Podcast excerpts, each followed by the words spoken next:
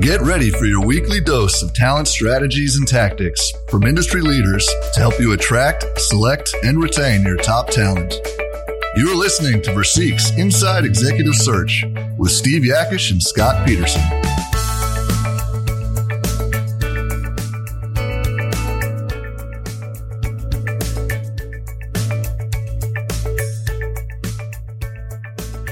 Hello, and welcome to the Inside Executive Search Podcast. My name's Steve Yakish, and this show is for business owners, board members, and executives exploring strategies and tactics to attract, select, and retain top executive talent. If you're challenged and not feeling 100% confident that you have a plan to recruit the very best for your key roles, this podcast will help you get there.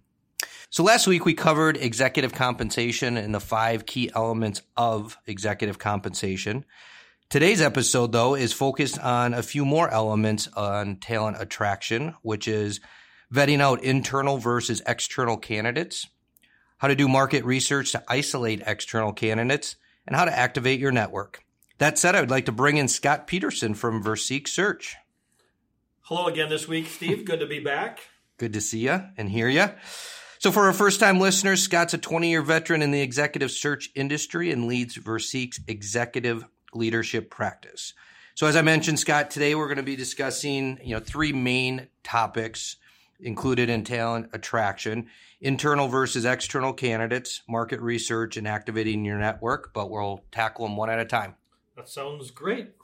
All right, so let's go internal versus external candidates first. Um, so if you, if I'm a CEO, business owner, board of directors, um, I generally need to look internal first. Uh, hopefully, I've done some succession planning. Right. If I haven't done formal succession planning, what advice do you have to look internal? Yeah, it's it's not unlike your process looking external.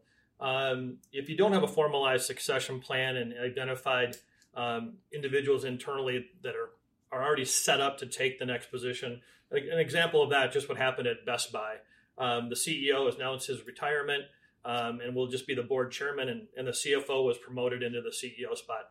That was already predetermined months and months ago, maybe even years ago, um, to happen. So, short of that, um, companies need to really apply the same process that they would looking for external uh, candidates. Really put a, a, time and effort into, as we talked about in our previous episodes, what is the position description? What is the profile? Um, all those things need to still happen. The compensation package, mm-hmm all those things need to happen and put each one of the candidates they have internal through that same process all at the same time. So they all feel like they've got a fair opportunity at the at the um, at the job. Okay. So i'm a big proponent of looking internal and promoting from within if if i have the right person. But if i'm not 100% confident that one of my internal employees can elevate into this top executive role and i want to look at external candidates right. as well uh, which I would be a huge proponent of to make sure you're making the very best decision for your business.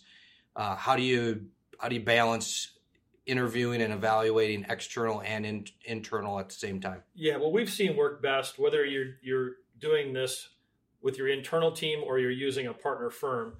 But let's talk about the internal team first. Um, you really should treat all the candidates, internal and external, in the same process at the same time. It allows you to then compare and contrast all the viable candidates um, for this position based upon their experiences, their interview, what they bring to the table. Um, obviously, internal candidates have a sort of an inside track because they know the culture already, so they're mm-hmm. not worried about that piece.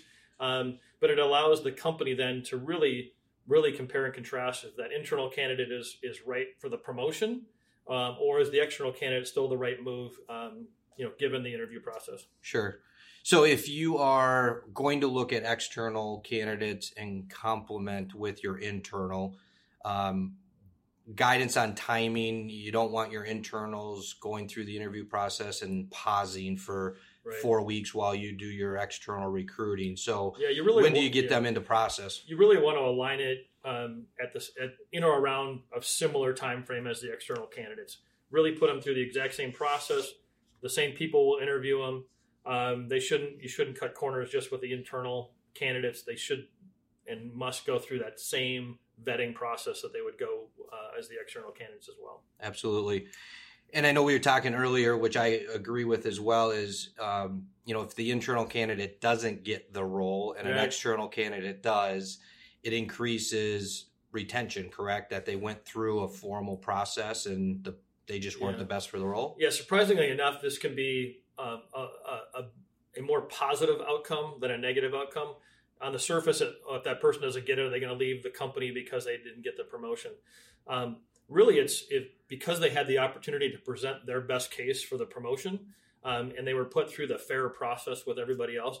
They actually they actually feel better about not getting the job than they would have if they weren't even part of the process in the first place. Sure. Um, it also brings up areas where they might need to have improvement in their uh, in their experience or or what do they need to be better at? Um, and some of that just takes time and experience and sometimes there's things they can do outside of the company some leadership training etc um, so you actually benefit two ways from that. Um, you get a great candidate through the process but you also gain a candidate internally that that is still a great person for the company and still a lot adds a lot of value and understands what they need to do to get that next promotion.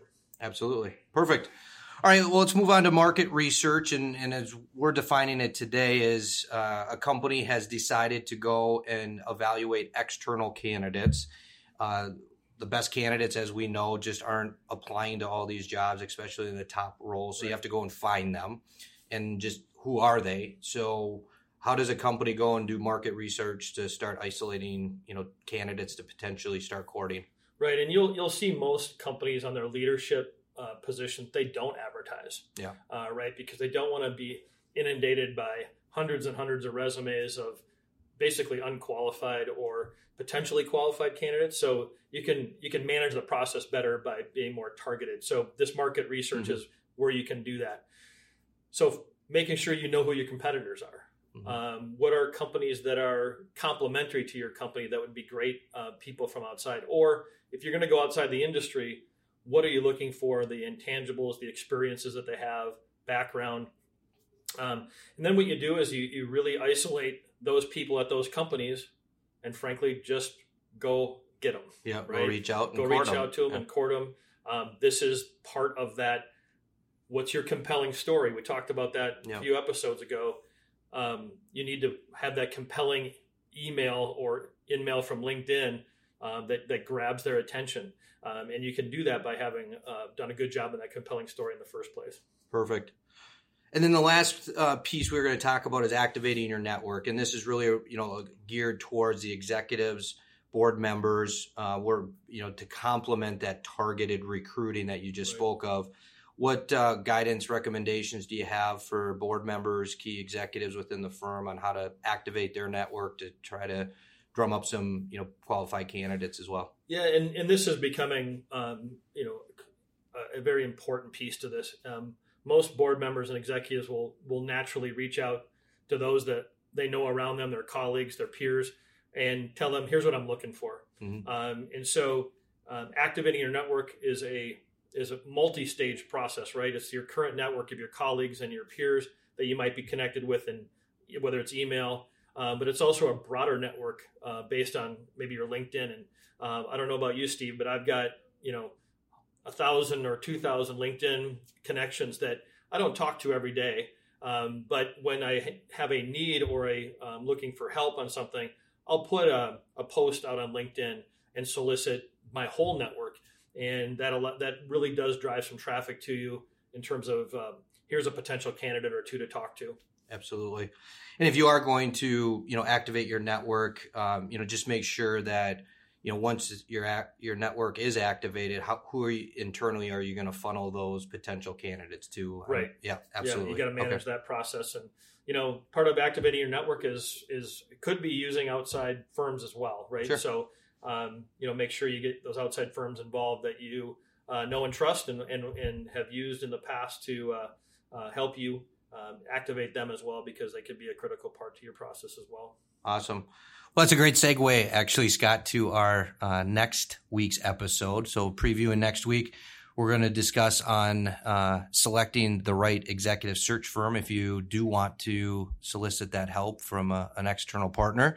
And I'm sure there'll be a little bit of a selfish plug for about Versique's uh, practice, but uh, we're not just a little one. Yeah, just a little, but we're not we're not the best firm for everything, and, and there's a lot of things that go into uh, selecting the right firm for your role. So that's that's uh, what's on tap for next week. So that being said, uh, we'll wrap this one up. Uh, and as always, if you want to get a hold of Scott, reach out to him on uh, LinkedIn or visit versique.com. And uh, just again, we are, are live on iTunes or Apple Podcast and Spotify. So if you like what you're hearing, please go out and subscribe uh, to our channel and you get your 7, 10, 12 minute dose of Inside Executive Search every week, right? Yeah, free advice. Free advice. There you go from the one and only Scott Peterson. So thanks everybody for listening and we will see you or actually hear you, talk to you. What do we what do we do? I think we'll talk to him next week. All right, we'll talk to you next week. We'll see you. Bye.